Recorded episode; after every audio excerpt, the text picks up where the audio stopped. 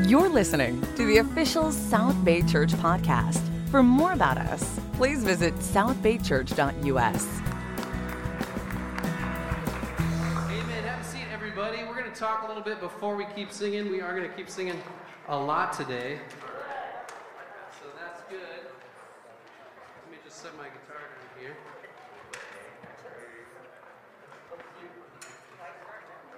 Great to see everybody today. Uh, how's everybody doing? Better than last night. Better than last night. that sounds like a, a football reference, and I haven't watched any football yet. And I know it's a big weekend for football, so don't tell me any spoilers. That's my plan for this afternoon. The teens have a thing going.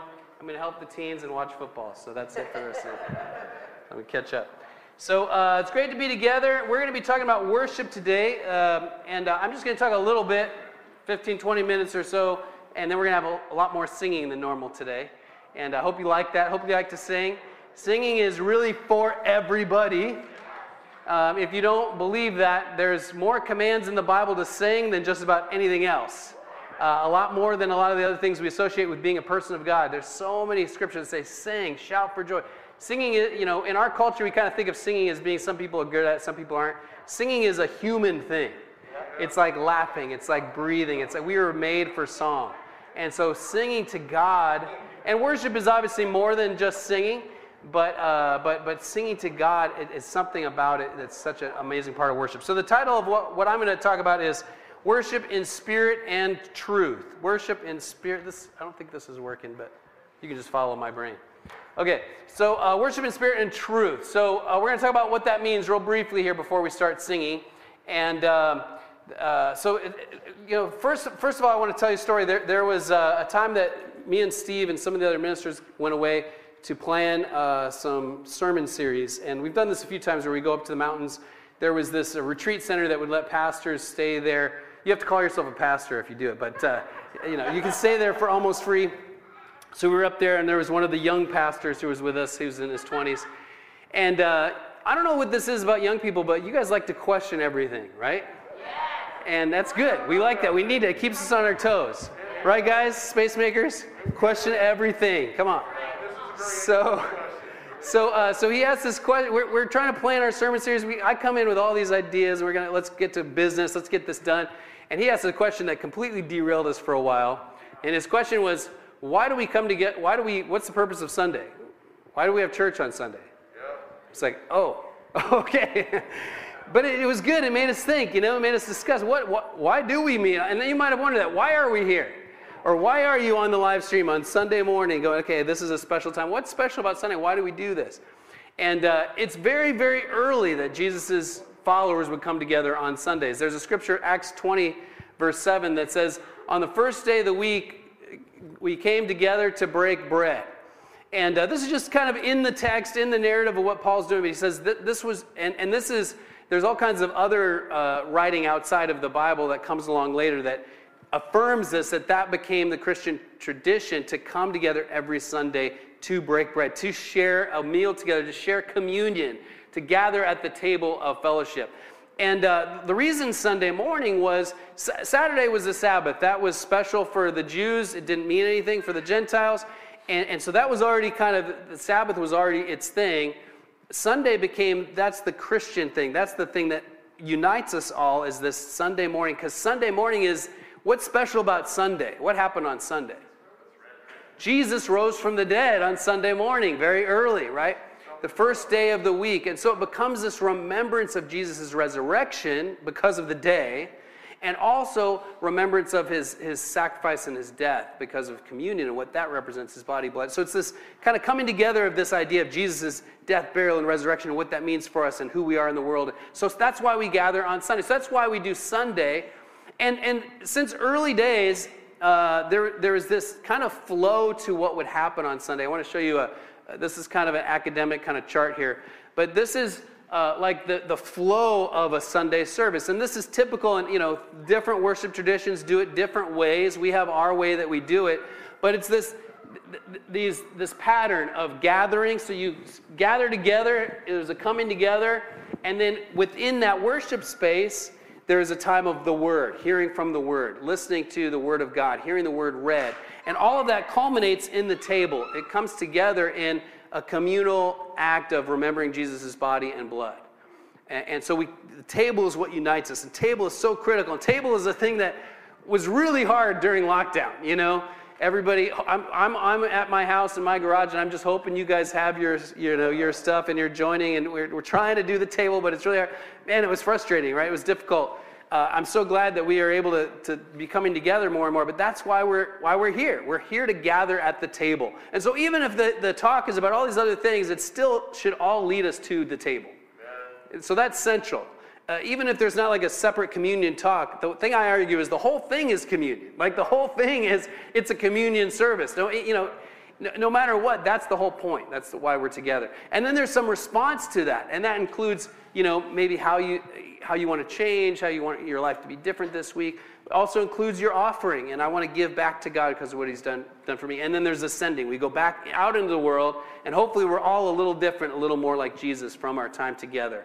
Does that make sense? So that's why we gather on Sunday. That's what we're doing. It's always good to remind you why we're doing it, right? And why, why, why we're here. Uh, but then where, where, where should Sunday be? What's the locus of worship? What's the, what's the, you know, where should it be located? We, we have a saying in our, in our fellowship, if you're kind of new to the fellowship, we say church isn't an event you attend. Uh, it's not a building that you go to, but it's a, a family you belong to. So the church itself is a body. It's, a, it's, a, it's us. It's the, it's the people. But Sunday worship, what, what about that though? Where should that be? And that was a, a discussion about where to worship that was a part of, uh, of kind of the conversation for a really long time. And you see it in John 4. John 4, verse 19. I think we're probably familiar with this story. Go ahead and go there if you can. Uh, I think we're probably familiar with the story, the, the woman at the well, right? You guys know that story? Yeah. I'll go back. We were there a minute ago.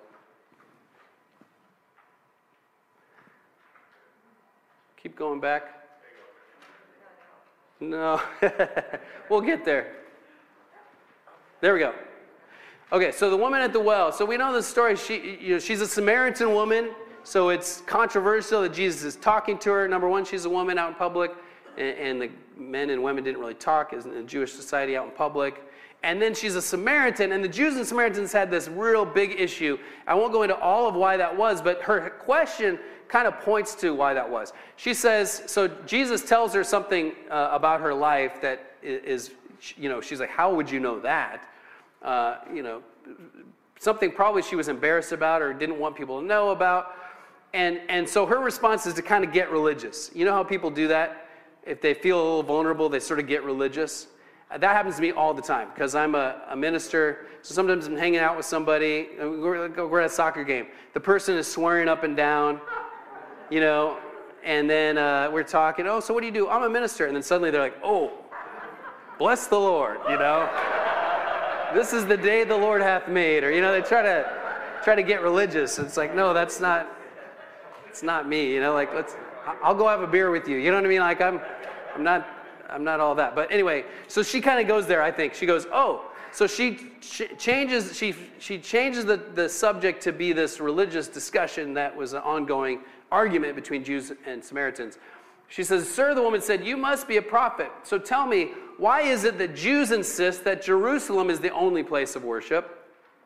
While the, we Samaritans claim it is here at Mount Gerizim where our ancestors worship. So there's this worship argument. You ever heard of worship arguments before? what kind of music it should be, you know, how it should be done, high church, low church, should there be, you know, liturgical stuff, should it be non-traditional? You know, people have debated and argued about this stuff for a long time. And so that was back then, there was an argument, and, and it started all the way when the kingdom divided.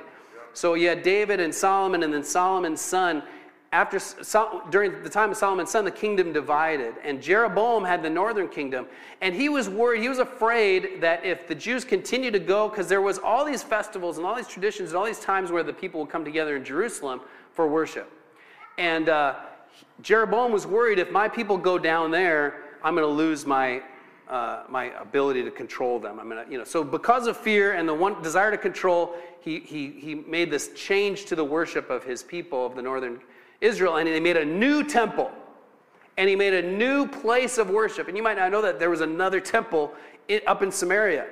And, and he even made these false, he made these uh, idols, these, these calves, uh, these golden calves. So you, when you hear about Jeroboam's sin, that's what it was. He made this new place of worship, he made these idols. He thought, he said he was still worshiping the God of Israel. He's just like, here's how we're going to do it. We're going to do it with these calves, which obviously God doesn't really like that kind of thing, as we know. But he still, he still was trying to, he, you know, his mentality was, I want to worship God, but he's doing it in the wrong way. And, and, and so it led to this total division, especially after Samaria was destroyed. And, and, and long, long, long later, this woman is a descendant of those people. So that's what she's talking about, is that argument of where do we worship. Does that make sense? So Jesus' answer, I think, is really good for us even today. It, is, it helps us to know what is the locus of worship, where and how should we worship. Jesus replied in verse 21 Believe me, dear woman, the time is coming when it will no longer matter whether you worship the Father on this mountain or in Jerusalem. So Jesus is saying the time is coming where it doesn't really matter where you worship. It doesn't really matter where you worship. So even if if you're worshiping right now on the live stream, you know, and you've got people together in your household and you're worshiping, you know, I think Jesus is okay with that. Like it's not ideal. We want to all be together, as many people as possible together. But hey, you know, Jesus is saying there's something beyond the space. It's not like there's a sacred space. And so I love this space. This space is awesome. But but Jesus is saying there's something. It, it, it's going to now go beyond the physical locale. There's a spiritual locale that he's talking about. And he says, uh, verse 22 You Samaritans know very little about the one you worship, little slam while we Jews know all about him, for salvation comes through the Jews. All right. But the time is coming. Indeed, it's here now when true worshipers will worship the Father in spirit and in truth. The Father is looking for those who worship him that way. For God is spirit, so those who worship him must worship in spirit and in truth. So Jesus says God is looking for what? What does it say in that passage? He's looking for worshipers. He's looking for people who have this kind of worship. So as you're here today and you're here to worship God on a Sunday, and we talked about why it's on a Sunday, like, like that's I like to think about that. Like God is paying attention to how I worship. God cares about what's in my mind and in my heart and in my spirit. You know, I'm not just like here to, you know, to just kind of passively uh, just you know, maybe kind of see what this has to offer, like we do a TV show. Like worship is meant to be participatory. Like you are a part of what we're doing. Like everybody up here, we're only here to try to help you, like to serve you in your own personal worship. And so I don't know about you, but I want to be that kind of, of worshiper that God seeks. Like I want God to be pleased with the kind of worship that I offer. And so I want it to be in spirit and in truth. So what does that mean? Let's talk about those two things. This is something, spirit and truth, next slide. This is something that has been talked about and debated and, and kind of considered for a long time. You guys got it? Okay. Uh, so, what does it mean to worship in spirit? What does it mean to worship in truth? And obviously, we're, we're not going to get to the bottom of that here in the next couple minutes. But spirit, I want, I want you to know that that word. So, Jesus, when he said this, he would have used the word, uh, uh, uh now, I, now I lost it, ruach, right? Is that right, Devin? Ruach, which is that's the Hebrew word for spirit. And that Hebrew word for spirit is the same word as breath or wind.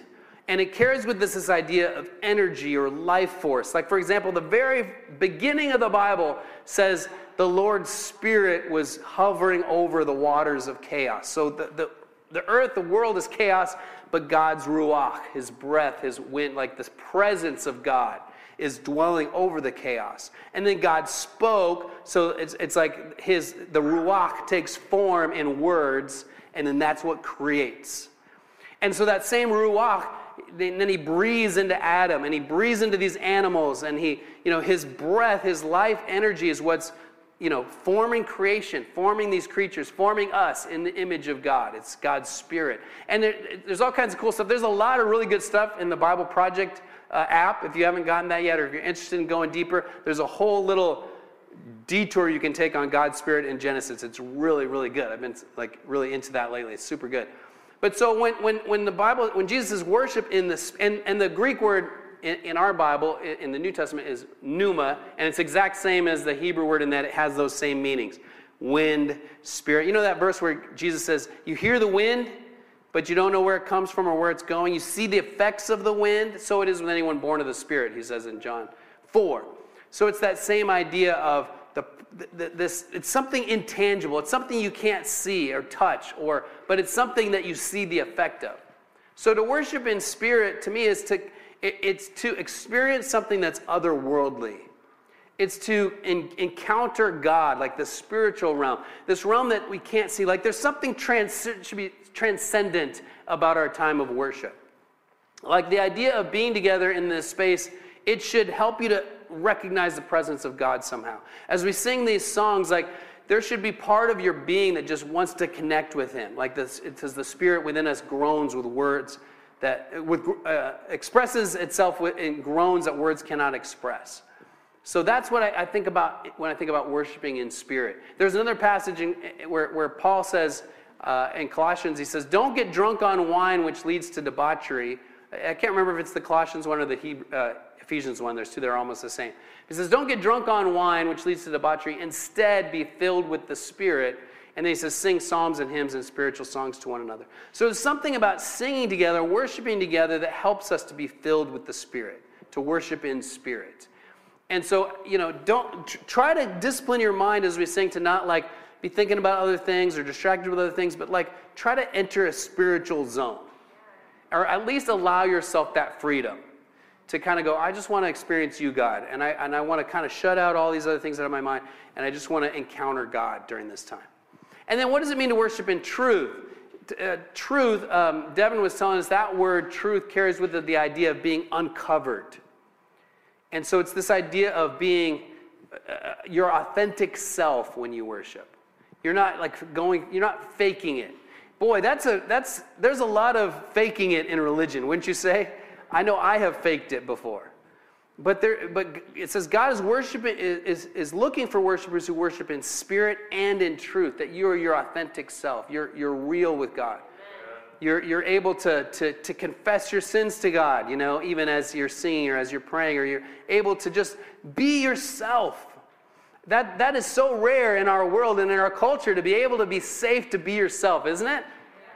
And the thing is, when you, so many of us are afraid of that because when we face ourselves, we see all our imperfections, we realize all the ways we're not like Jesus, or the ways we need to change, or the things that, the ways we're not enough. But that's the amazing thing about the Christian faith is that we don't have to be enough. That's why Jesus was enough. That's why Jesus is Jesus, is so that we can come to him and we're like, oh, I'm still this, I'm still that. I'm trying, here's where I am. You know, kind of like when Jesus talked about those two guys that went to pray, and one of them, the religious guy, was like, oh, I'm so glad I'm doing all these great things, and I'm not like the sinner over there. I'm so glad I do the religious things that I do, and I'm, I'm so glad I'm awesome. You know, and then the other guy was just the worst the worst in the Jewish mind. He was a tax collector, a sinner, but he goes to worship and he goes, Oh, God have mercy on me. it says he wouldn't even lift his head to heaven because he was so like, Oh, what am I even doing here? I don't deserve to be here. Just have mercy on me, a sinner. But Jesus says that's the prayer that God listened to. That's the kind of worshiper that God seeks. And so there should be some, some time in worship where you're able to just kind of be real. And and be broken. Sometimes it takes singing a lot of songs for me to kind of get my heart there. Like, uh, because I'm still uh, distracted or I'm still, but sometimes after just a time of just scripture reading and, and prayers and songs, man, I've had those experiences where I'm just like, I don't even know what happened, but something supernatural happened. And I am just, I'm on my, I'm just on my face at the foot of the cross, you know. so that's what we want, you know, that's what we want today, is just to be a time of therapeutic worship. We've been through a lot the last couple years. You know, and uh, all of us have channeled it differently. We, we might have different opinions about what should be being happening right now or what should have been done or not been done or whatever. And that's all fine and good. Like we're a diverse group, and I love that about our fellowship. But we all have been through a lot, no matter what. You know, you've been through a lot, and so we all need the presence of God. And, and we encounter God so often through being gathered together. And so uh, I'm going to read a scripture here and, and share a song. Is, is the stuff working? All right. Okay. Cool. Let's pray, and then uh, we'll sing. We'll we'll have a, some time of singing. We're gonna have singing, prayers, uh, scripture reading, and uh, and then uh, we'll, we'll, all of that, just like we saw in that uh, little triangle. It's all going to lead us to the, the the table. It's all going to lead us to our time of communion together.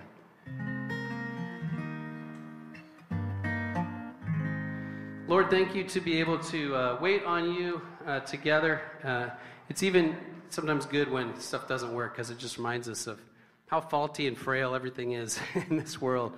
And uh, but God, you are always there, and you are always just a prayer away, and uh, just that you dwell in in the kingdom of the heavens, just right around us and all all over uh, this place and everywhere we are. You're just right there and accessible to us. And I pray that as we worship today, as we sing these songs, God. Um, just every one of us can just take the time to, to still our souls, to uh, you know, stop being so in control or stop worrying about so many things that we worry about, and help us just to trust you and trust that you know what you're doing in our lives, you know what you're doing in our church and in our world, and uh, uh, God, we know that you know there's a Jesus is coming back, and there's a new age to come, and uh, we just want to be with you uh, forever and with each other. And uh, thank you for the ways that times like this can help remind us of those spiritual truths. In Jesus' name we pray, amen.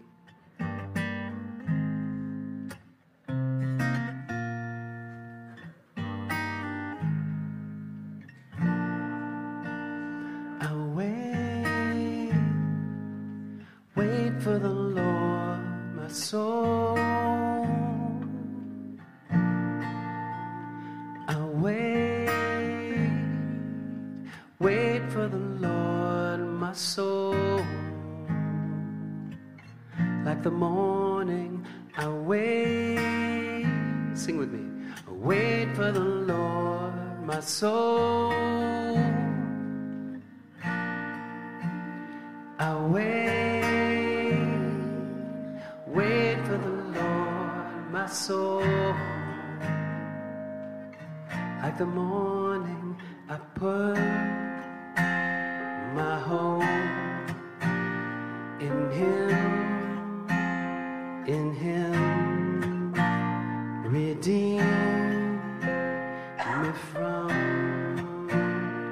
My sin, my sin.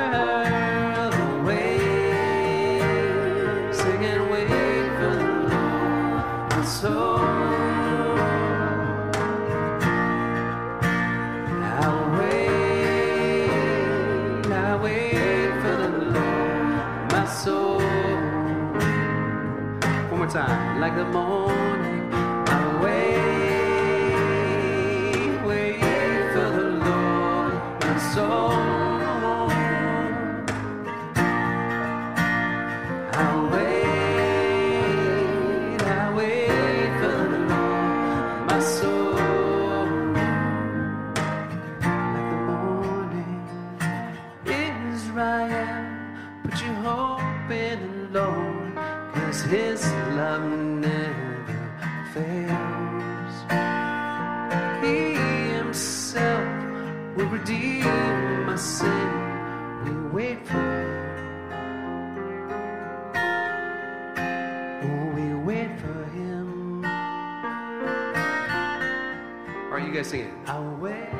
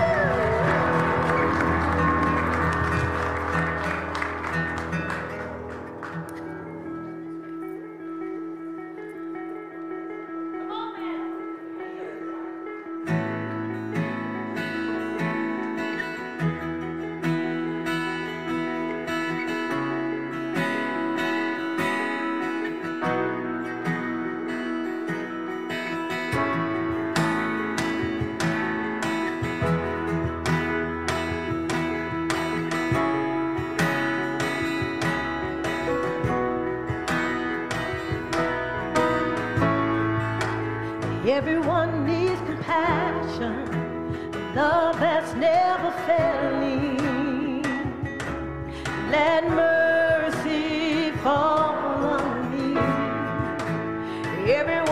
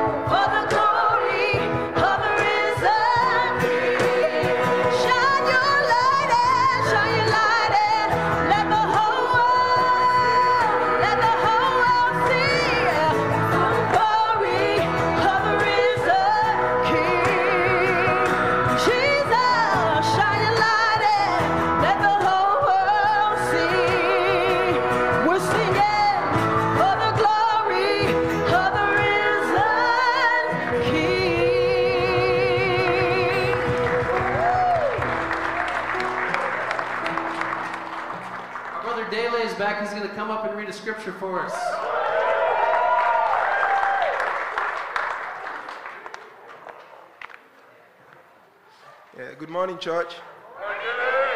Yeah, it's.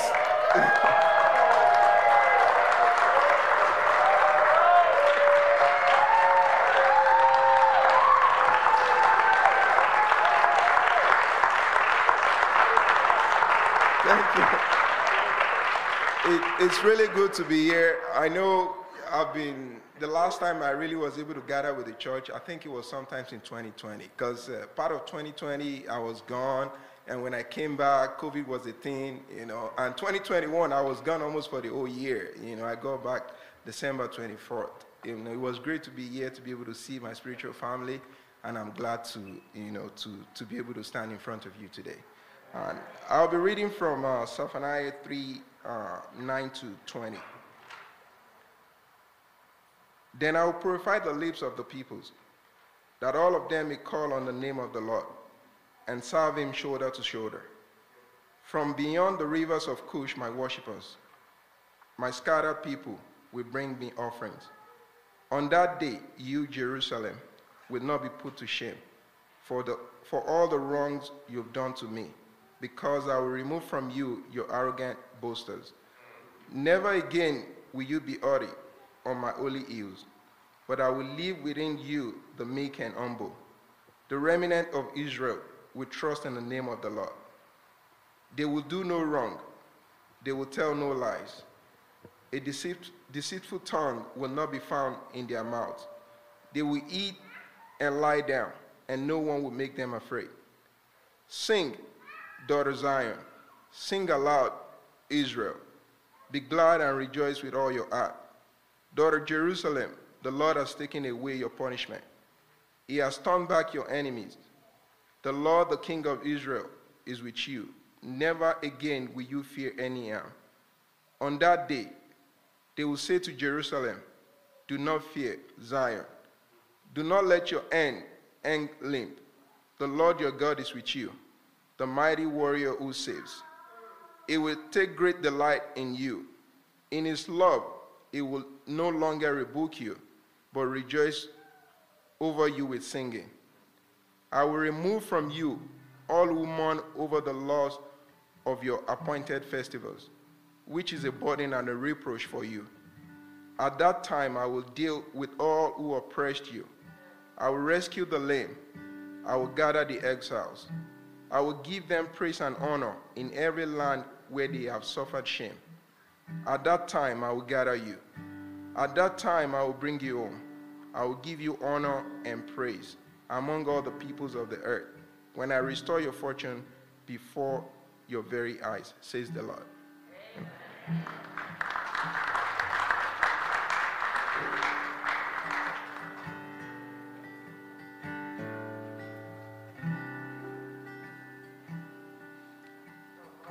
Good morning, church. I'm going to be reading from Isaiah 43, 1 through 13. But now, this is what the Lord says He who created you, Jacob, he who formed you, Israel, do not fear, for I have redeemed you. I have summoned you by name. You are mine. When you pass through the waters, I will be with you. When you pass through the rivers, they will not sweep over you. When you walk through the fire, you will not be burned, the flames will not set you ablaze. For I am the Lord your God, the Holy One of Israel, your Savior. I give Egypt for your ransom, Cush and Seba in your stead. Since you are precious and honored in my sight, and because I love you, I will give people in exchange for you, nations in exchange for your life. Do not be afraid, for I am with you. I will bring your children from the east and gather you from the west. I will say to the north, Give them up, and to the south, Do not hold them back. Bring my sons from afar and my daughters from the ends of the earth. Everyone who is called by my name, whom I created for my glory, whom I formed and made. Lead out those who have eyes but are blind, who have ears but are deaf.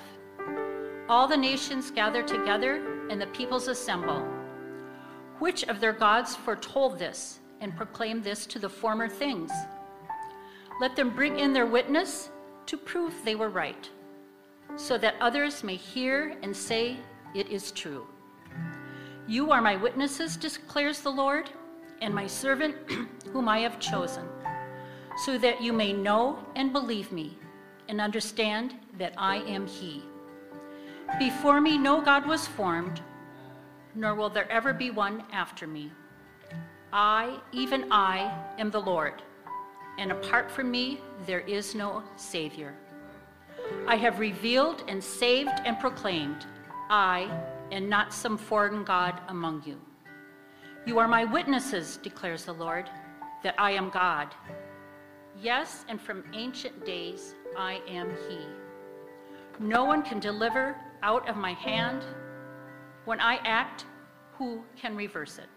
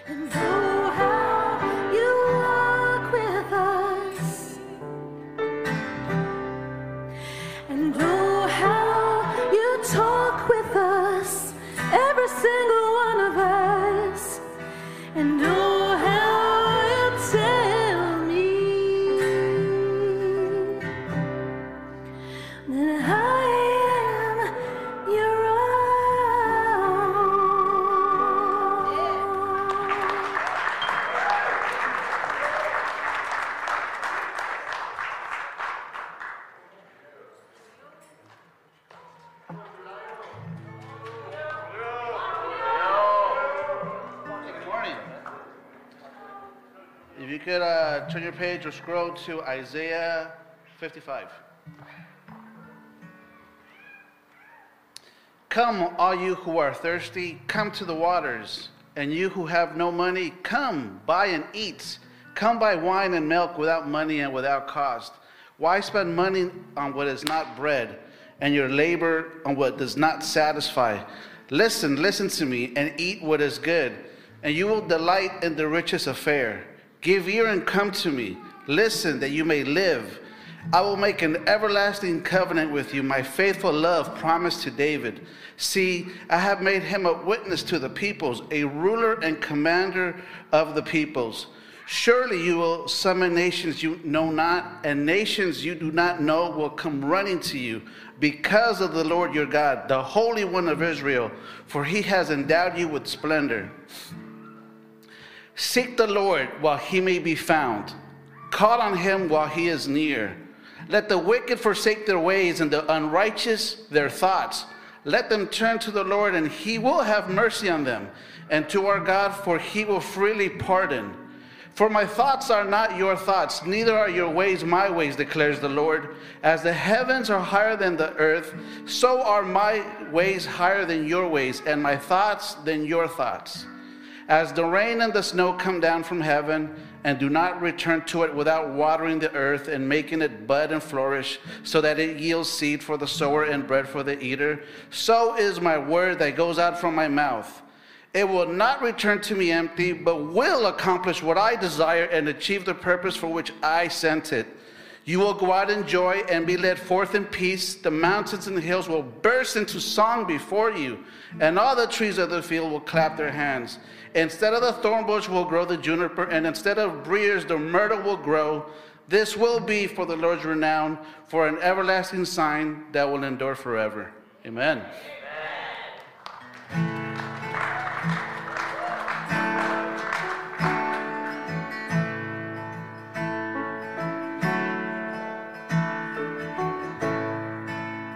Are you hurting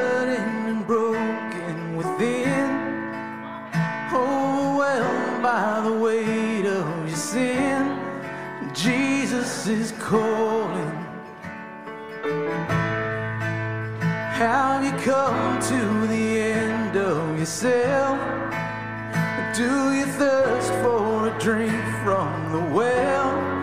Jesus is calling.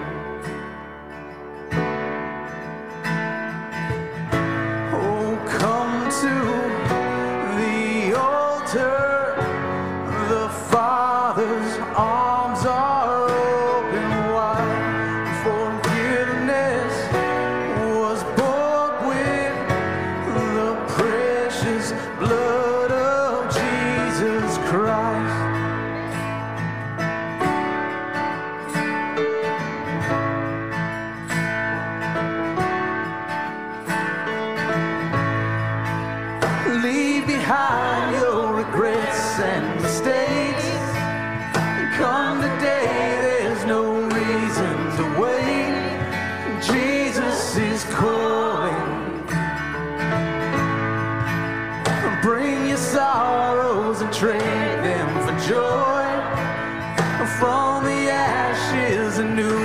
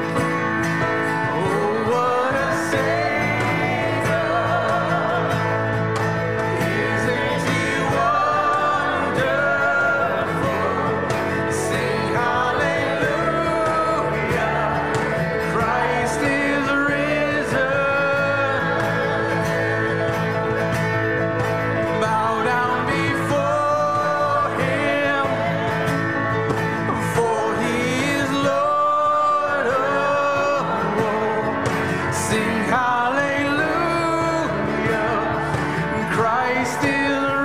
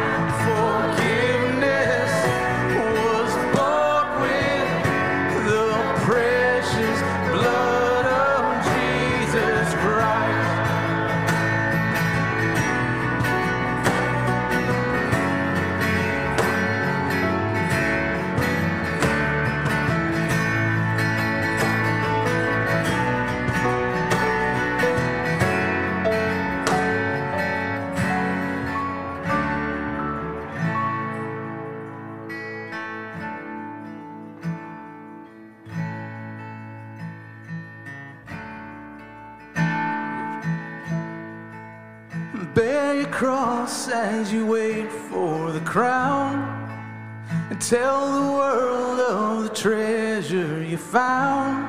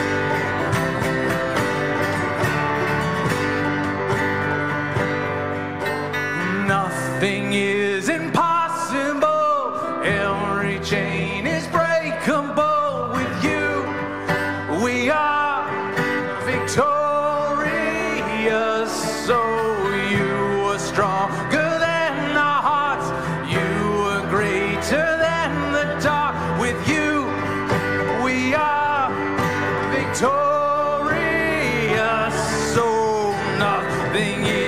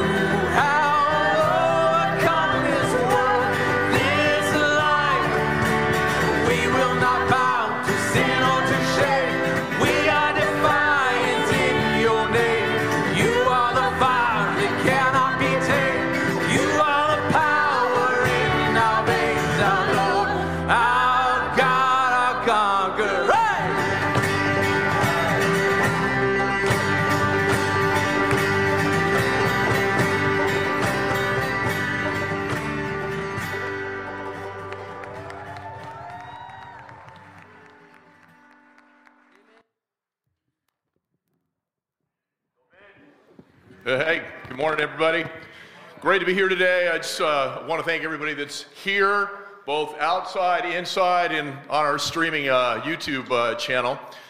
Uh, I love being able to get together. And I appreciate what Brian set up for us this morning when it comes to this concept of the table. Uh, being able to come together, this gathering, which ultimately culminates in ascending. But the focal point of it all, knowing that in the first century, it wasn't about coming together for a church service, it was a matter of coming together as family for communion. Just this incredible time together. And just thinking through the years, uh, I love preparing a meal. I I love the setting of the meal, but more than anything, all of that is to set it up for an incredible time together for whoever it's being prepared for. Uh, Thanksgiving is just one of those times of year I love so much because there's so much prep, but it's an extended time together. And I think just thinking that through, um, you know, Roman Navarrete is here with us this morning, and it reminds me, takes me back to the East region 30 something years ago, uh, looking back to when his mom and dad became disciples. And again, with that, that prepping of meals, I remember uh, I had this opportunity with Rudy. We used to have a softball league in the church. We had like 3,000 people in the church that came out to attend it. And Rudy and I were flipping burgers the entire day. We, we prepared over 3,000 hamburgers on this towable barbecue that we had. But again, it was just for this gathering, this coming together, and the fellowship is amazing. And you know, it, it brings up a question when we think about it, and I've heard this said, and I know denominations that feel this way, but when we do something repetitively, does it diminish its impact or power or its meaning? I, think sometimes it can. And I think this is where we need to be careful. I, I know denominations that they do communion every month, once a month. They may do it on Christmas and Easter. Um, I'm one that errs on the other side of that. If we have a gathering with our elders and our evangelists or our volunteer leaders, there are times it, it's not a Sunday. We'll do communion together. And I think that's the significance of where two or more are gathered, just this whole concept of the gathering and of church. And so when it comes to, you know, can it, if it's done too regularly, diminish? I think this is where it's on us. And I really believe this is where this emotional, healthy spirituality, this journey we're going to be going, going to start here soon, really help us to overcome repetition and really make sure that we connect on a heart level. There's a quote by, uh, quote by Robert Webber that I read years ago in, in a book of his. He's a theologian. He has a book that he wrote that's called Ancient slash Future Worship, looking back and looking forward. And in it, he answers that question. He says, The celebration of bread and wine is no abstract object out there, nothing to be observed as an object of interest, nor mere ritual to be taken in a perfunctory or mechanical way. No, we move from a delightful contemplation of all that bread and wine disclose to a participation in God's story by continually affirming in bread and wine that Jesus is given anew and poured out again to the world through our individual lives and through the community of the people of God, the church, who manifests God's purposes for the world in the worship of our lips and lives. You know, I think one of the things that's significant about worship, our time of worship, and I, again, I so appreciate our worship team. I come in here most Sundays.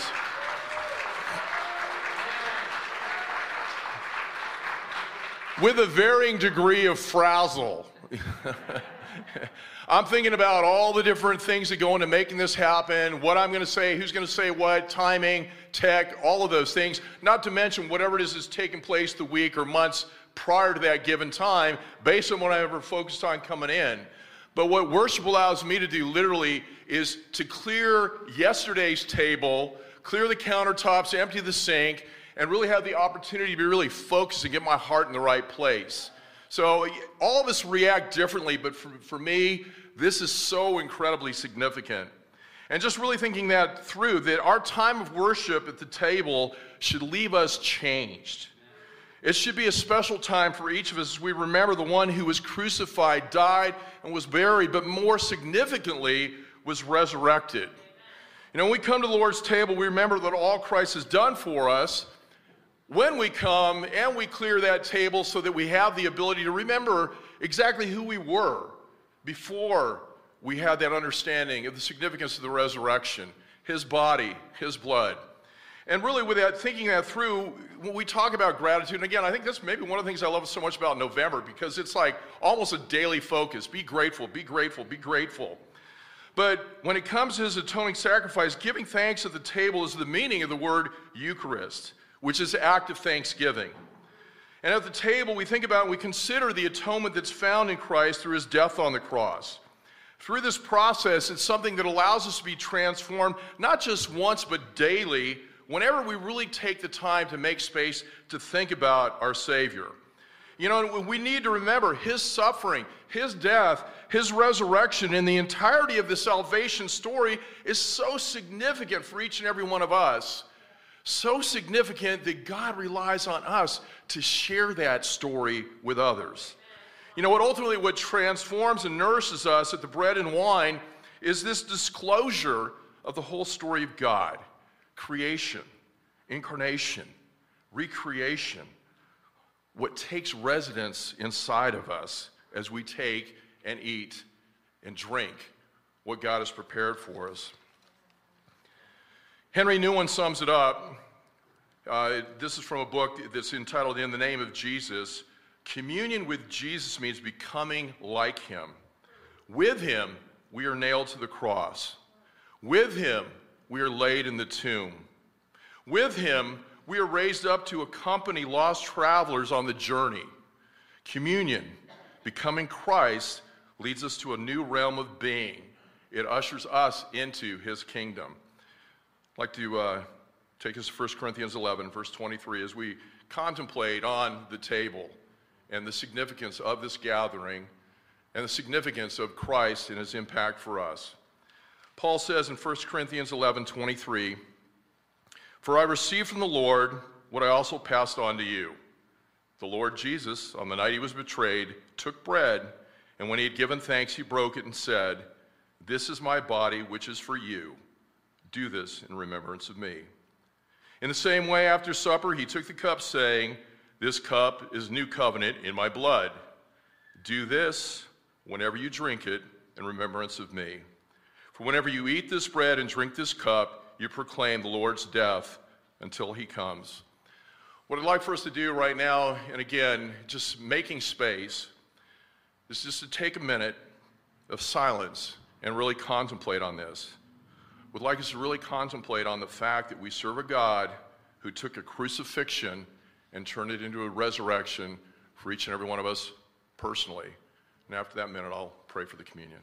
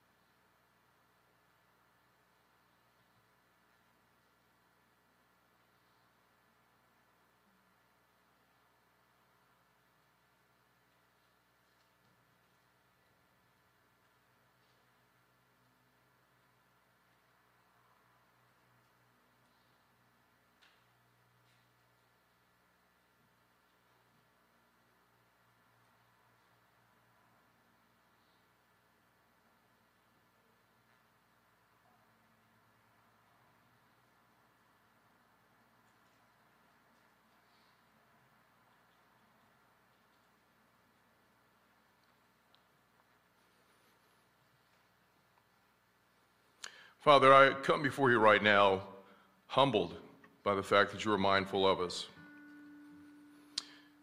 Humbled by the fact that you would send your Son to die for us.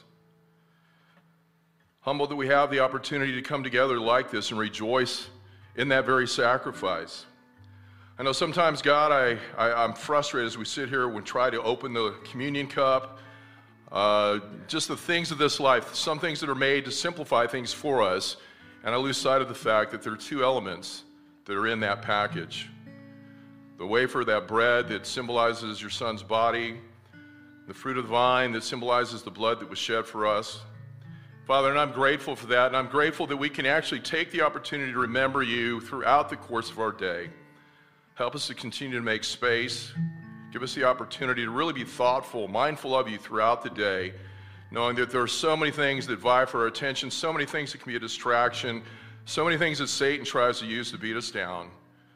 But God, you've demonstrated the most incredible victory ever, and that is the victory that took place at the tomb that Jesus rose from the dead from. Father, thank you for the resurrection. Thank you for the reminders. Thank you for your word. It's in Jesus' name I pray. Amen.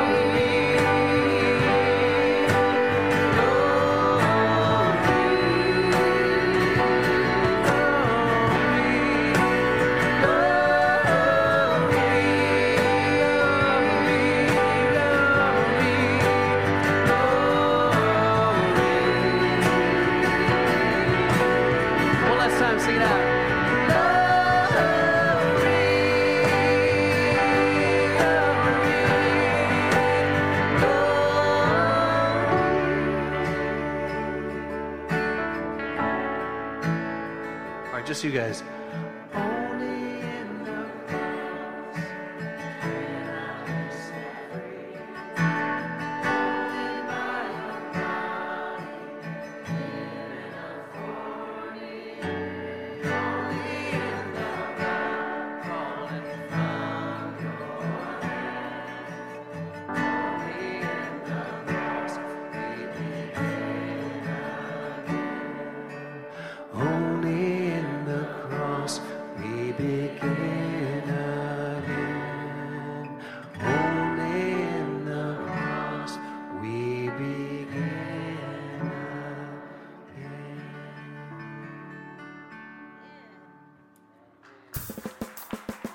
Listening to the South Bay Church podcast. For other sermons, videos, upcoming events, and more about our church, please visit southbaychurch.us.